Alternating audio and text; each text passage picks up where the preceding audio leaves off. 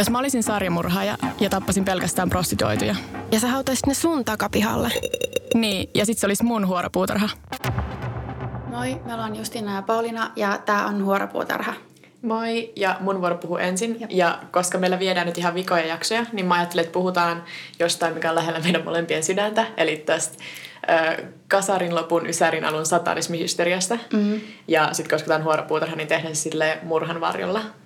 Eli tässä jaksossa mä haluaisin kertoa sulle Ricky Kassosta, eli happokuninkaasta, eli sano, että rakastat saatanaa murhaajasta. Tässä on taas näitä hyviä lempinimiä. Wow. Jep. Ricky saattaa olla myös monelle tuttu siitä, että se veatusbändi, niin niiden se Teenage Dirtbag-biisi kertoo tai on inspiroitunut tavallaan Ricky Kassosta. Ah, okay. Ja kyllä niin kuin tosi monet muutkin rock- ja heavy-biisit, mutta niihin päästään sitten lopussa.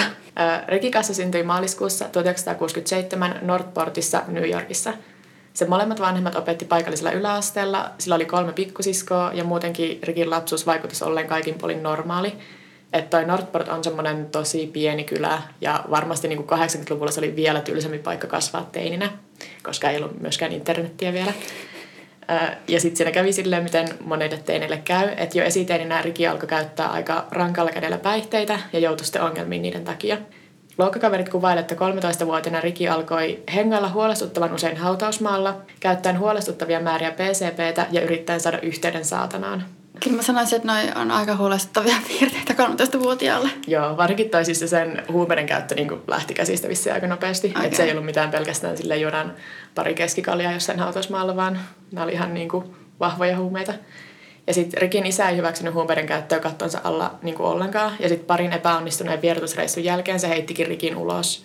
Että viisitoistavuotiaasta eteenpäin Ricky eli vähän silleen välillä kadulla, välillä kavereiden nurkissa ja sitten välillä kotona, jos isä oli hyvällä tuulella.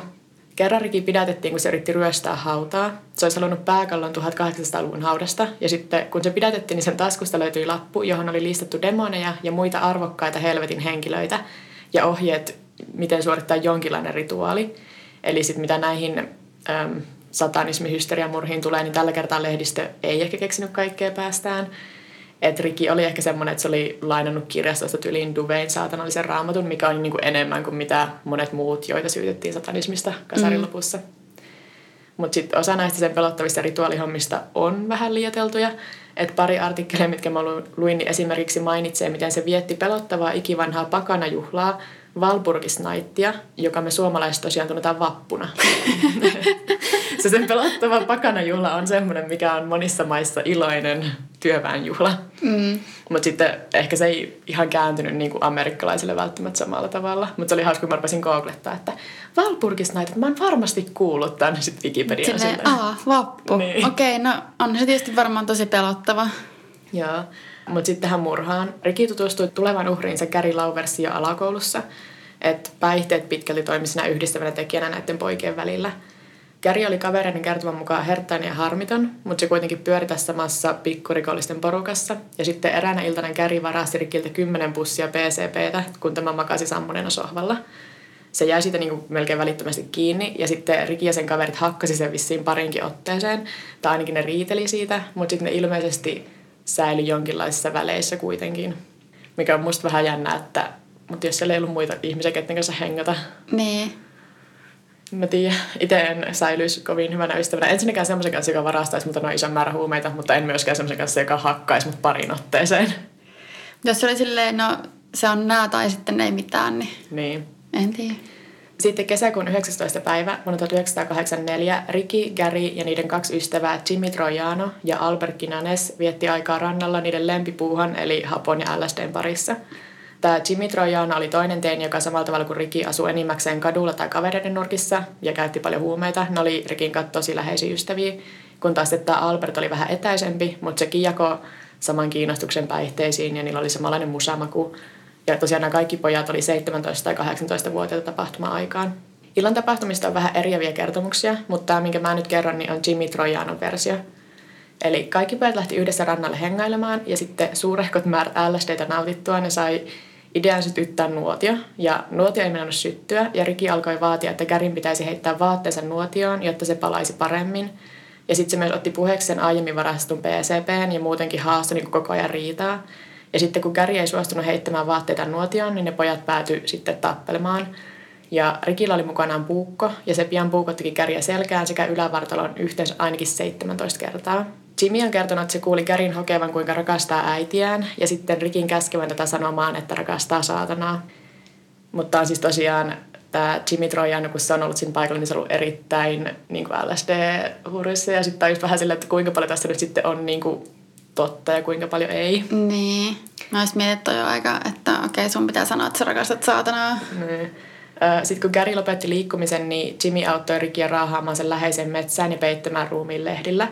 Tämä metsä tunnettiin nimellä Aztakean metsä, ja paikalliset kertoi siitä paljon kauhutarinoita, että noidat oli uhrannut siellä ihmisiä kuusitoistasataa-luvulla, ja sitten tuhatyhdeksänsataakaksikymmentäluvulla pappi oli rakentamassa sinne luostaria tai jotain kirkkoa, ja sitten se oli kuitenkin hirttänyt itsensä ennen kuin se koskaan valmistui, ja sitten siellä oli ollut niin kuin silleen rauniot jostain kappelista. Ja sitten siinä oli niinku ollut kulma joskus se hirttäköysi välillä kuinka pitkään. Okei. Okay. Nämä no, no, tämmöiset seikat kyllä antaa tosi paljon vettä myllyyn tuolle kaikille satanic panic-hommalle. Joo. Enemmän kuin muissa tämmöisissä keisseissä yleensä. Niinpä. Sitten kun Gary ruumissa oli peitty lehdillä, niin Jimin mukaan se vielä kerran nousi istumaan. Nämä pojat oli siis ollut varma, että se oli ollut kuollut, mutta sitten se olikin noussut istumaan. Ja sitten Ricky oli vielä niinku puukottanut sitä kasvoihin ja silmiin usean kerran ja hokenut jotain saatanasta. Sitten nämä kolme poikaa poistuivat paikalta, ja Albert, joka oli siis enimmäkseen vaan seurannut vierestä, kuulemma pelkäsi koko ajan, että Ricky ja Jimmy tappaa senkin. Että se Rolling Stonein haastattelussa sanoi ihan suoraan, että sen jälkeen kun näkee jonkun tappavan toisen ihan noin vaan, niin sitten uskoo, että muakin odottaa kyllä se sama kohtalo. No on se mun mielestä ihan silleen ymmärrettävää. Että sit ajattelee, että jos mä teen yhdenkin jonkun pienen virheliikkeen tavallaan, niin onko mä sitten seuraava? Niinpä. Ei varmaan kukaan enää tullut Rickiltä niin varasta huumeita tämmöisen ei jälkeen. Varmaan. Kukaan ei ensin kiinnittänyt huomiota siihen, että se Gary on kadonnut, koska se katosi tosi usein, että oli täysin sen tapasta vaan hävitä ilmoittamatta ja karata kotoa. Et myöhemmin monet sitten kyllä muisteli, että Ricky käyttäytyi oudosti sen illan jälkeen.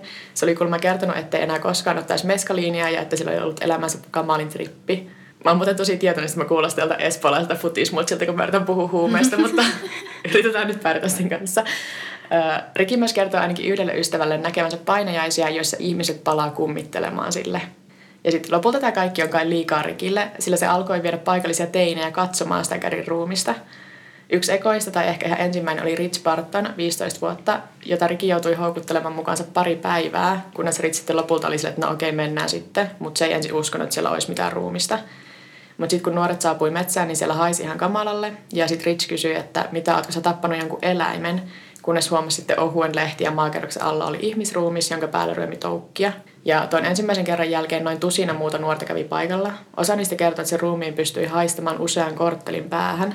Ja sitten pikkuhiljaa Rikikin alkoi huolestua ja se yritti niinku saada jotakin avuksi siirtämään sitä ruumista tai niinku, että saisi sen haudattua johonkin parempaan paikkaan. Kukaan ei suostunut. Mutta sitten kukaan ei myöskään kertonut asiasta kellekään aikuiselle. Niin mä olisin just kysyä, että kukaan näistä teineistä, jotka meni katsoa sitä, niin ei sitten. Ei tai ajattelin, että ne vaan parempi, että en puutu, että en ole seuraava. Niin, ja sitten mä ajattelin, että koska mä luin semmoista haastattelua, missä oli niiden iät, niin osa niistä oli jotain jopa kolmetoista- tai neljätoista-vuotiaita, okay. Mikä on kyllä sen ikäinen, että saattaa olla vaan silleen, että mä teeskelen, että mä en tiedä tästä mitään, että mä joudun muuten itse vaikeuksiin. Mm. Tosiaan lopulta Ricky sai sitten houkuteltua tuon Jimmyin mukaansa hautaamaan sen ruumiin paremmin, koska Jimmy oli muutenkin ollut jo siellä paikalla, niin sitten koska se oli jo sekaantunut siihen, niin ehkä se oli silleen, että ihan sama, ei tästä enää mitään pahempaa voi tulla. Sitten murista oli pian kaksi viikkoa, ja Ricky ja Jimmy oli kertonut siitä vaikka kuinka monelle. Usein tehtiin nähdä sen ruumiin, ja vielä useimmat kuuli sitten poikien heittävän sit läppää tai ainakin kuuli jotain juoruja. Mutta sitten heinäkuun ensimmäinen päivä poliisi sai anonyymin puhelun, jossa soittaja kertoi, että Aztakean metsässä on ruumis. Tämä ei kuitenkaan vielä aiheuttanut mitään toimia, mutta sitten seuraavana päivänä poliisit tuli toinen puhelu, ja tällä kertaa soittaja oli nunna läheisestä katolisesta koulusta, joka kertoi, että yksi heidän oppilaistaan oli kertonut koulun henkilökunnalle, että nuori nimeltä Gary Lauwers oli murhattu ja haudattu johonkin nimeltä Aztakean metsä. Ja tämä sitten oli vähän uskottavampi lähde, mm-hmm. ja poliisi ottaa yhteyttä Garyn vanhempiin, ja sitten kun Garyn äiti kertoo poliisille, että en mä ole tosiaan nähnyt mun poikaa pariin viikkoon, niin poliisit lähti jututtamaan tätä koulun oppilasta. Se kouluoppilas oli viisitoistavuotias John Wells, joka kertoo, että se oli kuullut koko jutusta, kun oli ollut kaverinsa Karenin kanssa leffassa viikonloppuna. Karenin poikaystävä nimittäin oli kukas mukaan kuin Jimmy Troiano, joka ohimennen mainitsi, että oli ollut mukana, kun Ricky tappoi niiden kaikkien yhteisen ystävän Garyn. Ihan silleen. Tämä on silleen, kun sä menet leffaan sun tyttöystäviä sen kaverin kanssa. Mutta sitten tässä vaiheessa ruumista ei kuitenkaan vielä löytynyt, joten oli ihan uskottavaa, että ehkä se Gary oli vaan kadonnut tarkoituksella ja sitten ilkeät vanhemmat pojat vaan huijasi sitä viisitoistavuotiaista Jeaniä. Mutta sitten tutkinnanjohtaja kuitenkin päätti, että alue pitäisi kaiken varalta tutkia. Ja kolmen päivän tutkinnan jälkeen Garyn ja osittain mädäntynyt ruumis löytyi. Ja kun se ruumis oli löytynyt, niin Garyn pää oli ollut irrallaan sit ruumista. Joten ensin luultiin, että se on tapettu niin kuin sillä, että sen koko pää on irrotettu. Vaikka se oikeasti oli vatka, koska se oli ollut monta viikkoa siellä metsässä, niin se oli mädäntynyt niin pahasti se ruumis, että se irtosi. Joo. Sitten tosiaan tämän Johnin kertomuksen mukaan niin poliisit niin kuin tiesi jo epäilyt, joten ne kävi sitten hakemassa ensin Albert Kinanesin, joka otettiin kiinni kotonaan, ja sitten Rickin ja Jimmyin, jotka löytyi yhdessä sammuneena autosta, jonka ne oli parkkeerannut tuntemattoman talon pihaan, koska ne oli molemmat tällä hetkellä kodittominen, ne yhdessä asui siellä autossa. Ja sitten ne oli ollut niin, kuin niin sekaisin, kun ne poliisit oli tullut, niin ne pojat oli ollut silleen ihan, ne ei ollut tajunnut mistään mitään, koska edellisenä iltana oli ollut Yhdysvaltojen niin kuin itsenäisyyspäivä. Mm-hmm. Ja sitten ne oli ollut ihan, ne oli ollut rankat bileet edellisenä yönä. Ja tästä Rickistä on semmoinen kuuluisa pidätyskuva, missä se tuijottaa tiukasti kameraa ja silloin päällään A C D C:n paita, mikä sitten varmasti aikanaan johti siihen, että monet vanhemmat varmasti takavarikoi niin kuin teineiltä A C D C:n levyjä, koska Niinpä. ne pelkästään nyt niiden teinit sekaantuu johonkin. Ja A C D C, niin ei nyt oikeasti jumalauta. Joo, se vissiin Ozzy Osbourne oli semmoinen toinen, mitä tämä Ricky kuunteli tosi paljon, niin sekin sai osan sit maineesta, mutta toki varsinkin Ozzy Osbourne on varmaan vaan ollut silleen, joo joo, lisää vettä myllyä, niin. Ihan niin kuin mulla ei muutenkin olisi jotain ilmaa. Se on silleen, ei mua kiinnosta. Niin. Sitten kuulusteluissa Ricky yrittää ensin väittää, ettei se tiedä mitään Gary olinpaikasta, mutta sitten aika pian murtuu ja alkaa jopa silleen kehuskella sillä murhalla. Että se kertoo, että silloin murhavyönä korpit oli lennellyt murhapaikan ympärillä, minkä se uskoi olevan viesti saatanalta. Ja sitten heti kun poliisi kuulee tästä, niin noin silleen, ahaa, rituaalimurha, koska on vuosi kahdeksankymmentäneljä ja niin se oli mitä pelättiin oikeasti. Niin. Mutta sitten ilman näitä poikien kertomuksia, niin tämähän olisi ollut vaan niin kuin narkkarien välien selvittelyä. Koska eihän se, siinä ei muuten ole niin mitään rituaaliomasta, Niinpä. Muuta kuin nämä niiden omat kertomukset. Niinpä. Sitten Jimmy taas kuulusteluissa tunnusti olevansa paikalla, mutta et olisi ollut kans vaan katsojana. Mutta sitten Albert kertoo, että Jimmy olisi kannustanut Rickiä murhassa huutaen, viile sen kurkku auki. Ja sitten Rickin tunnustuksessa Jimmy jopa piteli Garyä kiinni silloin, kun Ricky puukotti sitä. Sitten kaksi päivää pidätyksen jälkeen, heinäkuun seitsemäs päivä tuhatyhdeksänsataakahdeksankymmentäneljä, Ricky Kasso hirttäytyi sellissään. Ilmeisesti sen sellikaverit oli yllättänyt sitä ja Ricky oli totellut. Ja se oli Ricky Kasson loppu. Että sitten oikeudenkäynneissä, no niin kuin mä sanoin, niin se Jimmy Troiano tunnusti ensin osallisuutensa murhaan, tai niin kuin se nyt oli paikalla, mutta sitten kielsi sen. Ja sitten koska ainut todiste Jimmy osallisuudesta oli se Albertin kertomus tapahtuneista, ja koska Albert oli ollut erittäin päihtynyt, sen lausunto oli aika epätarkka ja muutenkin ei kovin vakuuttava millään tavalla, niin sitten Jimmy, jota aluksi syytettiin taposta, vapautettiin. Ja on vähän vaikea löytää mitään luotettavaa lähdettä, josta löytyisi tietoa Jimmyn elämästä tämän jälkeen. Mutta ilmeisesti se on saanut vankituomioita ainakin parista ryöstöstä. Että se on ehkä jatkanut sitten kuitenkin vähän semmoisella rikollisuuden polulla. Mm, mutta ei sitten kuitenkaan ole ainakaan murhiin asti mennyt. Ei. Ja sitten tota... Niin, kaikista kiinnostavia lähde tähän murhaajärki Kassoon liittyen on semmoinen artikkeli kuin Kids in the Dark, joka ilmestyi Rolling Stoneissa vuonna tuhatyhdeksänsataakahdeksankymmentäneljä, tosi pian tämän murhan jälkeen. Mm-hmm. Mutta se löytyy netistä kokonaan. Ja sitten mä suosittelen sitä kaikille, vaikka niinku nyt nämä tapauksen faktat tulikin tässä, niin se on tosi mielenkiintoinen, koska siinä on haastateltu niinku paikallisia nuoria tosi pian tämän tapahtuneen jälkeen, näiden poikien kavereita. Ja ne kertoo, minkälainen Ricky on, minkälainen Gary oli, mitä... millainen se paikka oli ennen sitä murhaa ja sen murhan jälkeen, koska tämä oli sitten semmoinen, mikä sai tosi paljon huomiota. Ja just se heitti vettä myllyn oikein semmoiseen satanismihysteriaan. Ja mm. mun mielestä, vaikka niinku Ricky Kasso ei pelannut ikinä, tai ainakaan ei ollut mitään merkkiä, että se olisi pelannut niinku D and D:tä, niin sitten silti jostain syystä Dungeons and Dragons sai tosi paljon niinku tästäkin niskaansa semmoista, että nyt on kyllä jotain kulttihommia varmasti täällä meidän Mitä lapset pelaamassa. Joo. Ja tota... Se nyt on niin semmoista... Niin. Vietonta nörtteilyä. Mutta jotenkin sekin yhdistettiin silleen paholaisiin. Tai paholaiseen. Varmaan kaikki tommonen, missä nuoret tekee jotain, mitä aikuiset ei ymmärrä. Ja siihen liittyy jotakin tämmöisiä niinku fantasiaelementtejä. Niin sitten ne on silleen... Joo, ja sitten mustakin tuntuu, että siis Ricky Kasso oli selvästi kiinnostunut satanismista. Mm. Mutta sitten mun mielestä tää sen...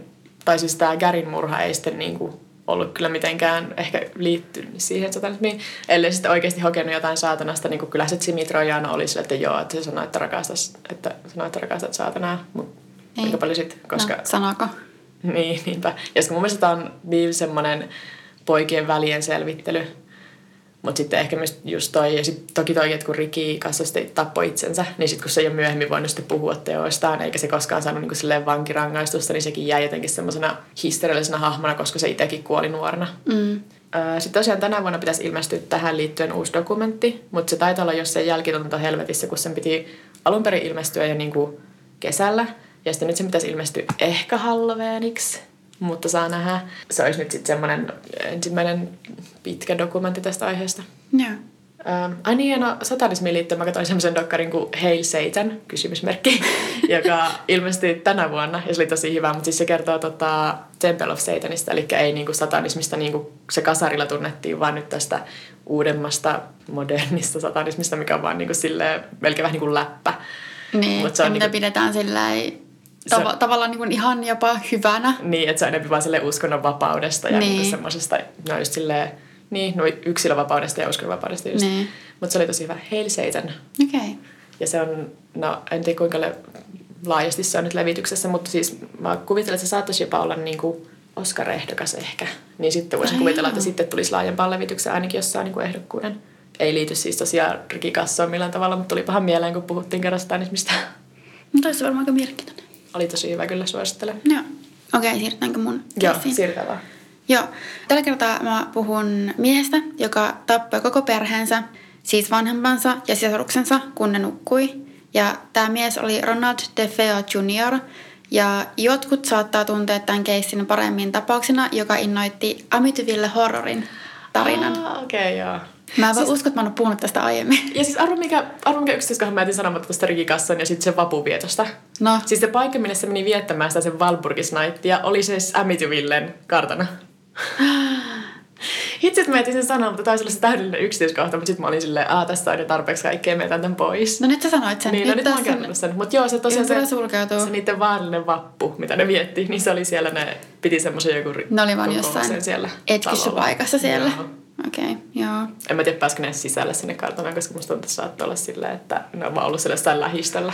Niin. No mutta siis sehän oli niinku se alue. Niin. Amityville. Mm. Joo, äh, palataan taas alkuun. Eli Ronald DeFeo juniori syntyi vuonna tuhatyhdeksänsataaviisikymmentäyksi Brooklynissa, New Yorkissa. Ja sen perheeseen kuului DeFeon vanhemmat Ronald senior ja Louise sekä neljä DeFeo juniorin nuorempaa sisarusta, jotka oli yhdeksänvuotias John Matthew, kaksitoistavuotias Mark, kolmetoistavuotias Allison ja kahdeksantoistavuotias Dawn. Ja tämä perhe muutti Brooklynin, Brooklynista Long Islandille sinne kuuluisaan Amityvilleen vuonna tuhatyhdeksänsataakuusikymmentäviisi. Ja äh, DeFeon isä oli aika ankara ja pahoinpiteli poikaansa. Ja mä en löytänyt, että oliko se DeFeo senior niin kuin väkivaltainen kaikkia lapsiaan ja tai vaimoaan kohtaan, vai sitten oliko tämä DeFeo junior vaan vähän niin kuin silmätikku, kun se oli vanhin poika mm. ja sillä oli korkeita odotuksia, joita se ei sitten ehkä niin kuin täyttänyt. DeFeo oli myös lapsena tosi ylipainoinen, minkä vuoksi sitä kiusattiin koulussa. Ja sitten teini-iässä DeFeo alkoi käyttää aika paljon huumeita ja alkoholia, mitkä sitten... Se oli jotenkin ilmastu siinä artikkelissa, minkä mä luin silleen, että niin kun sen ylipainon auttoi, kun se alkoi käyttämään paljon huumeita. Mikä on silleen, okei, okay, on toi tietysti tapa ilmaista asia. Mm. Mutta joo, sitten tämän takia se DeFeon koulumenestys, että ihmissuhteet alkoi kärsiä aika pahasti ja DeFeo alkoi käyttäytyä väkivaltaisesti. Sen vanhemmat yritti saada sitä ö, terapiaan ja saada sille psykiatrista apua, mutta DeFeo itse sanoi, että ei tarvitse sitä. Niinpä sitten tämä varakas perhe päätti, että jos... Poika ei suostu ottamaan ammattiapua vastaan, niin ongelmat varmaan katoaa, kun syydetään sille paljon rahaa ja kalliita tavaroita. Ja yllättäen se ei auttanutkaan. Ja sitten lisäksi kahdeksantoistavuotiaana DeFeo sai työpaikan perheen autokaupasta sekä jatkuvaa ö, viikkorahaa isältään. Ihan sama miten käyttäytyy, ihan sama menikö töihin vai ei. Ja yleensä se oli silleen, en mä jaksa. Sitten tota, ennen murhia DeFeo oli myös uhkailut sekä ystäviään että isäänsä aseella. Ja isänsä se oli uhkailu haulikolla, jossa oli kuitenkin ollut joku vika, mikä saattoi olla ainoa syy, miksi DeFeo senior säilyi sillä kertaa hengissä. Että se oli niin kuin laukaissut sen aseen ilmeisesti, mutta siinä oli jotain, tai yrittänyt, mutta siinä oli jotain häikkää. Että se ei ollut ollut vaan semmoista uhkailua, yeah. mikä on jo aika iso no on. hälytysmerkki. Öö, sitten marraskuun kolmastoista päivä tuhatyhdeksänsataaseitsemänkymmentäneljä kaksikymmentäneljävuotias DeFeo oli lähtenyt töistä kesken päivän, koska oli kertonut olevansa tylsistynyt. Ja ennen sitä se oli yrittänyt soittaa usean kertaan kotiin isälleen, joka ei ollut ilmestynyt aamulla töihin ja joka ei ollut sitten kuitenkaan vastannut puhelimeen. Ja DeFeo oli niin kuin näennäisesti ihmetellyt tätä, että miksiköhän se ei saa ketään kiinni. Sitten DeFeo oli soittanut tyttöystävälleen Sherry Kleinille ja sanoi, että lähtisi aikaisemmin töistä ja tulisi käymään sen Sherin luona matkalla kotiin. Sitten Sherin luona DeFeo yritti soittaa uudestaan isälleen, joka ei vastannut. Ja sitten kertoi myös tälle Sherille, että oli yrittänyt tavoitella isänsä jo aiemminkin. Ja no miksiköhän se ei vastaa puhelimeen ja onpas outoa. Sherin luota tämä pariskunta suuntasi DeFeon ystävän Bobin luokse. Ja tässä vaiheessa DeFeo mainitsee myös Bobille, kuinka alkoi olla jo huolissaan ja ihmetellä, kun kukaan ei vastannut puhelimeen niiden kotoa, vaikka niiden autot oli pihassa. Mut, ja että se ei päässyt taloon sisälle, koska sillä ei ollut avaimia. Ja DeFeo epäili, että jotain oli meneillään. Ja oli niin kuin taas mukamas jotenkin tosi ihmeessään, että mitä, mitä ihmettä on tapahtunut.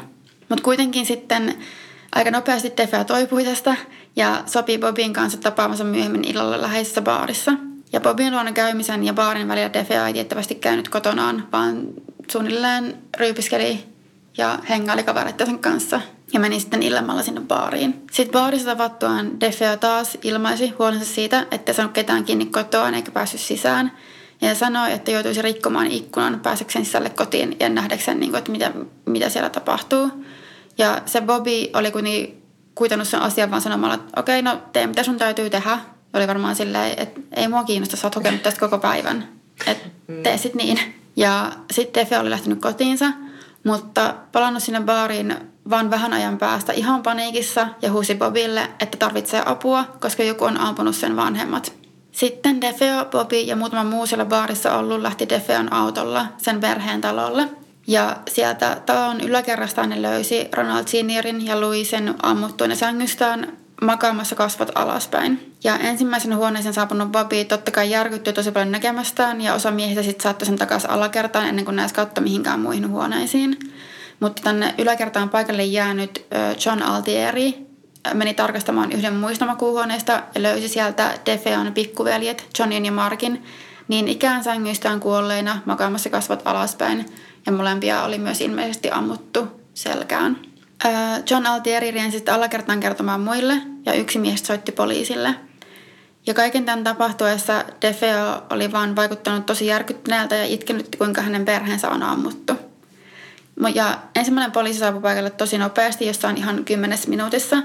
Poliisille sitten selvisi, että DeFeolla oli myös kaksi siskoa, joita ei ollut tässä aiemmin, aiemmin mainittu tai löydetty. Ja sitten kun paikalle oli saapunut toinenkin poliisi, niin ne meni yhdessä tutkimaan sitä taloa ja tutkimaan tämän tyttöjen huoneita. Ja ne löysi sitten Allisonin ja Dawnin niin ikään ammuttuna sänkyynsä omiin huoneisiinsa. Tämä DeFeo sanoi heti ensimmäisenä, että uskoi mafian olleen asialla. Erityisesti miehen nimeltään Louis Falini, koska DeFeon sedällä oli ollut kytköksiä mafiaperheeseen. Just. Ja DeFeo kertoi ollensa edellisenä iltana valvella myöhään, katsomassa telkkaria ja lähteneensä seuraavana aamuna aikaisin töihin. Ilmeisesti siis niin, että se ei ollut nukkunut siinä välissä yhtään. Joo. Et se oli niin kuin johonkin aamuyhön kattonut, kattonut telkkaria ja sitten lähtenyt joskus neljän aikaan tosi aikaisin jo töihin. Ja se kertoi, että uskoi perheensä olleen elossa sen lähtiessä ja että se olisi esimerkiksi yöllä kuullut, kun joku kävi vessassa tai jotakin tämmöistä, että kuulunut semmoisia normaaleja ääniä kuitenkin talosta. No tämä juttu oli kuitenkin niin järkyttävää, että pienkokoisen Amityvillen talo oli täynnä poliiseja ja rikospaikkatutkijoita ja uteliaita ulkopuolisia siinä pihalla ja ympärillä. Ja poliisi järjesti sitten naapuritalon tilapäisen tämmöisen kokoontumistilan, missä ne jatkoi DeFeon kuulustelua.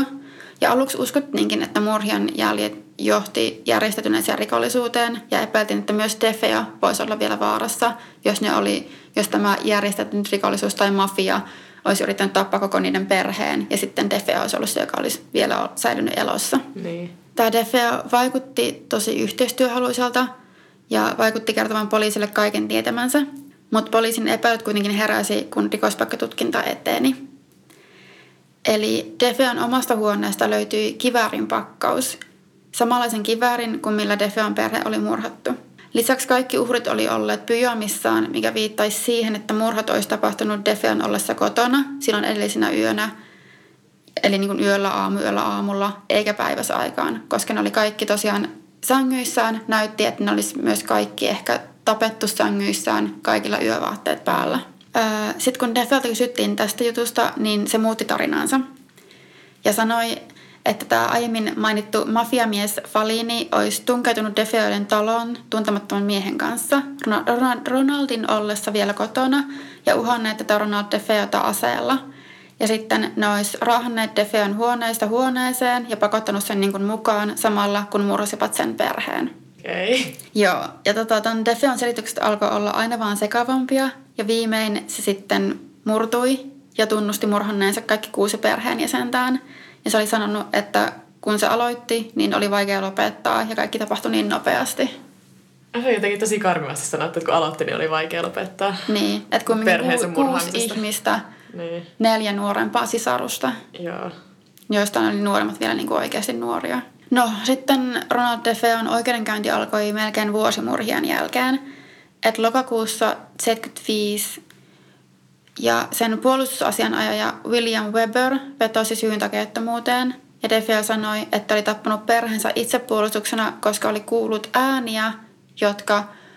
Mä, mulla ei oikein selvinnyt. Ehkä se, musta tuntuu, että kuuluisin tarina on se, että se olisi kuullut ääniä, jotka oli kehottanut sitä tappamaan perheensä. Mm. Mä sain myös sen käsityksen, että se oli kuullut ääniä, mukaan vasta niin sen oman perheen ääniä, jotka oli juonutellut sitä vastaan. Öö, lisäksi se sanoi, että kun oli ottanut aseen käteensä, niin tiesi, kuka oli. Ja se oli Jumala. Joo, okei. Okay. Okei, okay, ei vaikuta hirveän tasapainoiselta, mutta öö, sitten tämä... Myös puolustuksen psykiatri piti DeFeota syyntakeettomana, mutta sitten taas syyttäjän mielestä DeFeo toimii täydessä ymmärryksessä, vaikka käyttikin ö, heroinia, L S D:tä ja sillä oli antisosiaalinen persoonallisuushäiriö. Pidettiin aika todennäköisenä, että DeFeon levottomat puheet saattoi olla vain yritys, että se todettaisiin syyntakeettomaksi ja se saisi sitten jotenkin niin kuin lievemmän tuomion tai ehkä ei ehkä päätyisi vankilaan, vaan sitten niin kuin vankin mielisairaalaan, vai mikähän se on se oikea termi. Mutta kuitenkin äh, DeFeo sai lopulta kuusi kaksikymmentäviisi vuoden tuomiota kuudesta taposta, et ei murhasta Aa, kuitenkaan. Okay. Ja motiivi ja tapahtumien kulku on silti yhä aika hämärän peitossa. Et esimerkiksi se kivääri, jota DeFeo oli käyttänyt murha-aseena yhteensä ja niin kun ampunut sillä yhteensä kahdeksan laukausta, siinä ei ollut vaimenninta, joten olisi jotenkin tosi... erikoista, että se olisi ampunut kahdeksan tosi kovaa äänistä laukausta siinä talossa ja kukaan ei olisi ollut herännyt siihen niin. tai yrittänyt, ja niin kuin yrittänyt lähteä esimerkiksi katsomaan, mitä tapahtuu tai piiloutua tai yrittänyt tehdä niin, mitä tahansa. Niin, kerennyt oikeastaan sängystä niin kuin ollenkaan pois. Mm. Ja mikään, mitkään merkit ei oikein viitannut siihen, tota, että ne olisi noussut sängystä. Sitten ruumiinavauksessa ei käynyt kuitenkaan ilmi, että ketään perheistä olisi esimerkiksi huumattu tai muuta tämmöistä selittävää tekijää, miksi ne olisi pysynyt sängyssään ja ollut niin kuin ihan tajukankaalla. Ja myöskään kukaan naapureista ei ollut kuullut mitään sinä yönä, paitsi DeFeoiden koiran haukkuvan. Ja luulisi, että tuommoinen laukausten ääni nyt kuuluisi aika pitkällä. Ja vaikka se on useampi, eikä vaan semmoinen yksi, mistä voisi olla silleen, aah, olikohan tuo joku pakoputki, vaan se on niin kuin useampi. Nimenomaan. Se tapahtumien ripeä kulku ja ruumiiden sijainti antavatkin aihetta epäilyyn, että tekijöitä olisi ollut useampi, mutta sekään ei selitä ihan kaikkea. Ja myöhemmin on epäilty, että se DeFeon vanhin sisko, eli kahdeksantoistavuotias Dawn, olisi ollut osallisena murhissa. Ja koska tämä Dawn oli perheestä ainoa, joka tekohetkellä nukkui talon kolmannessa kerroksessa ja muiden makkarit oli toisessa kerroksessa. Jos DeFeo olisi siihen mennessä ampunut jo viisi muuta perheenjäsentä, niin olisi ihan lähes mahdotonta, että Dawn olisi, ei olisi herännyt niihin ääniin. Myös yksi näistä DeFeon omista sekavista ja jatkuvasti muuttuvista tarinoista on se, että Dawn olisi ollut mukana murhissa ja suorittanut niistä osan jopa. Kuitenkin myös Dawn löytyi sängystään murhattuna samalla tavalla kuin muunkin perhe, mutta sillä oli kyllä myös suuri vamma päässä, mikä oli ainut, niin kuin, miten sen murhatapa tai miten sen vammat niin kuin oli, oli, oli erilaisia näihin muihin mm-hmm. verrattuna, että olisiko siinä sitten ollut jonkunlaista niin kuin kamppailua käyty siinä, niin, mutta edes... ei se tietysti tarkoita, että se, olisi, että se olisi ollut mukana, vaan että ehkä se oli nimenomaan herännyt. Joo, siis tämäkin, että jos siinä olisi ollut se, että se olisi kerennyt nousta sieltä vaikka vähän tai olla jotenkin sille enemmän hereillä. Mutta... Öö, sitten yksi, varmaankin se kuuluisin DeFeon sepittämä tarina on se, että se näki todennäköisesti ihan kamapäissään, kun tumma hahmo ilmestyi sen eteensä ja käski sen tappaa perheensä. Ja on myös heitetty teorioita, että tämä tumma hahmo olisi oikeasti ollut tämä Dawn. Okei, okay, joo, mä tykkään tästä teoriasta, joo. koska sillä oli tapana käyttää tyylin jotain mustia vaatteita tai jotain mustaa kaapua. Tosin sanoin varmaan jotain hupparia. Ja että tästä niin kuin vedetty, että okei, se DeFeo oli niin kamoissaan, ei se niin kuin tajunnut, että se on sen sisko, mm. eikä joku mikä liemörkö. No tämä tarina onkin sitten perusta sille kuuluisalle Amityvillen kummittelulle, jonka mä nyt tosi lyhyesti sanoisin tässä, että jonka mukaan vain reilu vuosi DeFeon veriteon jälkeen George ja Courtney Lutz lapsineen muutti sinne Amityvillen taloon. Ja perhe kuitenkin joutui pakenemaan talosta vain kaksikymmentäkahdeksan päivää myöhemmin, koska ne ei kestäneet talossa tapahtuvia yliluonnollisia asioita. Ja sen jälkeen ne kutsui paikalle ää, tämän kuuluisan paranormaalia tutkivan pariskunnan, eli Ed ja Lorraine Warrenin. Ja Warrenit totesi talossa olevan demonista energiaa sekä talon sijaitsevan paikalla, jossa Shinnecock-intiaanit olivat muinoin pitäneet yhteisönsä sairaita. Eli tämä perus Indian burial ground ja, ja mitä näitä on. Ja Warrenit uskoi tämän kaiken kärsimyksen vaikuttaneen talon energiaan ja olleen osallisena näihin tapahtune- siinä tapahtuneisiin asioihin sekä niihin DeFeon murhiin että sitten tota, näihin Lutsien kokemiin yliluonnollisiin asioihin. Mutta sillä tavalla tapahtuu kaikki parhaat kauhitut, että siinä niinku ensin on tapahtunut muutenkin jotain kauheata ja sitten löydetään vielä jotain vanhempaa, että se on niinku vuosien ajan ja sukupolvien ajan tapahtuvan kauheita asioita. Niin. Ja tämä kaikki parhaat. Paha energia on sitten siitä jotain joo. demoneita, mitä liian on joo, joo. siinä nyt. Mutta tämä oli kyllä selkeästi tuntuu vähän sieltä, että ne jotenkin ne ratsastaa sillä, että siellä on oikeasti tapahtunut jotakin kamalaa. Mm-hmm. Lopulta tämä Ronald DeFeon oma asianajana William Weber myönsi, että tämä koko juttu oli tekaistu ja se oli keksinyt sen yhdessä Lutsien kanssa kirjadiilin toivossa. Ja sen ne myös siis sai, kuten muutenkin huomattavasti kuuluisuutta. Lutsit väittää vi- niin kuin edelleen, että ne tapahtumat on ainakin suurimmaksi osaksi totta. Ja taas tämä William Weber on silleen, että joo, me keksittiin se. Me oltiin juotu pari viinipulloa ja me keksittiin se. Siis se oli niin kuin se sen selitys tapahtumille. Ja no Ronald DeFeo puolestaan on tällä hetkellä kuusikymmentäkahdeksanvuotias ja edelleen vankilassa New Yorkissa ja tuskin pääsee koskaan vapaaksi. Joo. Mä tykkään näyttää, että on paljon vanhempi juttu, niin sit mä jotenkin silleen, en tiedä miksi mä yhdistän, että se olisi niinku tosi vanha. Ja mä oon yllättynyt, että se on vielä noinkin nuori sillä se tekijä. Mutta Mm, mäkin luulen, että, niinku, että nämä alkuperäiset tapahtumat, nämä DeFeon murhat olisi ollut jotenkin vanhemmat. Mutta siinä oli tosiaan, olikohan se ihan niinku vuosi, pari vuotta, alle pari vuotta, kun sinne muutti jo se on niin. ne seuraavat asukkaat, ne latsit. Ja siis tosiaan kaikki, ketkä on asunut siinä talossa, niin tämän Latsian jälkeen ei ole koskaan ikinä sanonut, että sillä olisi tapahtunut yhtään mitään yliluonnollista. Mm. Mikä tietysti, no osan mielestä ne on silleen, no niin, tämä tarkoittaa, että ne huijasi totta kai, koska ei semmoista mitään ole olemassa. Ja ne Warrenit oli silleen, no siis sehän tarkoitti, että ne meidän, se meidän puhdistaminen siellä talossa toimi. Daa. Joo, totta kai. Se on niin hyvä peruste sille. Mm. Me ollaan ennenkin puhuttu jossain jaksossa siitä, että muuttaisitko taloon, missä on tapahtunut murha, mutta mä muistan, mun pointti oli se, että mä voisin muuttaa, mutta sitten tavallaan mä en voisi, koska mä pelottaisin, että ihmiset ajattelee, että mä sen takia halusin muuttaa sinne. Se voi kyllä olla. Musta tuntuu, että mun oma mielikuvitus saattaisi olla lähtisi laukkaamaan siis siellä, vaikka ei uskoskaan mihinkään tommoseen, mutta mä uskon siihen, että mun mieli voisi olla niin silleen, minäpä nyt tähän teen jonkun demonin keskellä yötä, koska sä oot ajatellut tätä asiaa niin paljon. Niin. Tai heräisin yöllä johonkin unihalvauksia siellä jotain. Joo, ja sitten joku lattialämmitys vähän reistäilee, jossakin on kylmä kohta ja on silleen, että tässä ei se ole kummitus. Mm. Öö, mä muistan, kun mä olin lukenut just tota Stephen Kingin Uin, Uinun lemmikkini, ja sitten se oli mun mielestä tosi pelottavaa, ja sitten mä katsoin sen vanhan leffaversionkin siitä. Mä Joo. muistan, sekin oli mun mielestä tosi pelottavaa. Mä katsoin mun pikkuveljen kanssa, jota myös, se oli vielä tosi nuori silloin. Mä olin vähän liian, vähän liian nuori, mun edes ehkä näyttää sitä leffaa sille. Mut sit mun äh, porukoitten talon lähellä oli lemmikkien hautausmaa. Niin sit mä kävin pari kertaa kävelemässä siellä ihan vaan niinku silleen pelottelemassa itteeni. Ja sit mä olin silleen, että näyttääköhän se oudolle, että joku semmonen kaksitoistavuotias tyttö vaan kävelee jossain lemmikkillä hautausmaalla, vaikka noin siellä voin olla joku mun Marsu tai joku haudattava. Niin, mä oon käynyt sen mietin. Haudalla. Ihmiset on kattonut silleen, voi ei, sulta on kuollut lemmikki. Ja mä oon siellä oikeasti ollut silleen, hui. Mä fiilistelen, täällä niin on niin pelottavaa. Onkohan tässäkin joku intiaani haudaspa? Mm.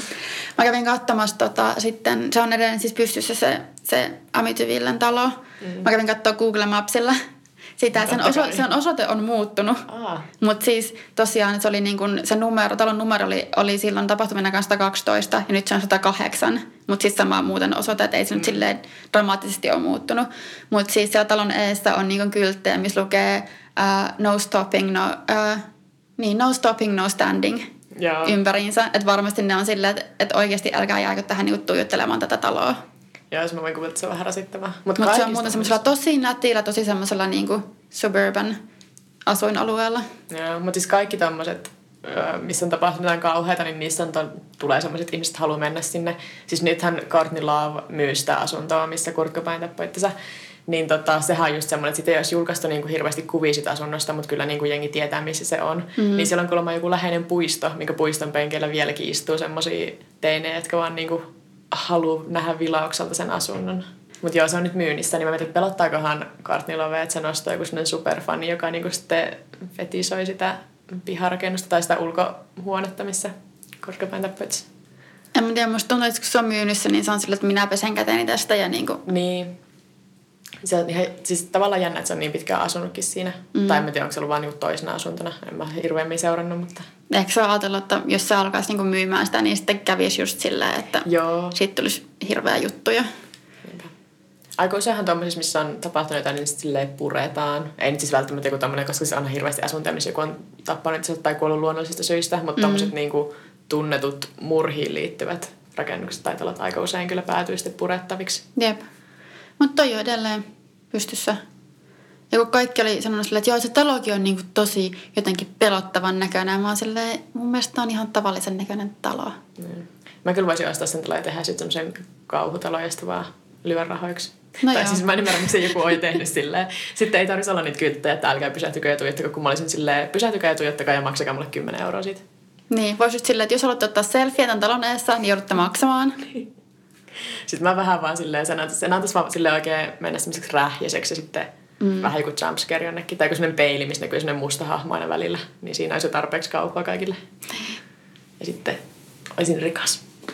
Pitäisi kyllä katsoa se alkuperäinen, se Amityville Horror-leffa. Joo, pidetäänkö se Halloween-leffailta? Joo. Okei, okay, mun oliko vielä mitään sanottavaa tästä keisistä? Ei varmaan. Okei, okay, no sitten me voidaan lopetella meidän jakso. Meillä voi laittaa viestiä huoropuutarha ät gmail piste com tai sitten voi laittaa viestiä Instagramissa tai Twitterissä. Mä oon Pauliina Kiero. Mä oon Vekepekoni. Ja sitten meillä on myös meidän podcastin oma Instagram, mikä on ihan vaan at huoropuutarha. Kiitos, että kuuntelit. Heippa! Heippa!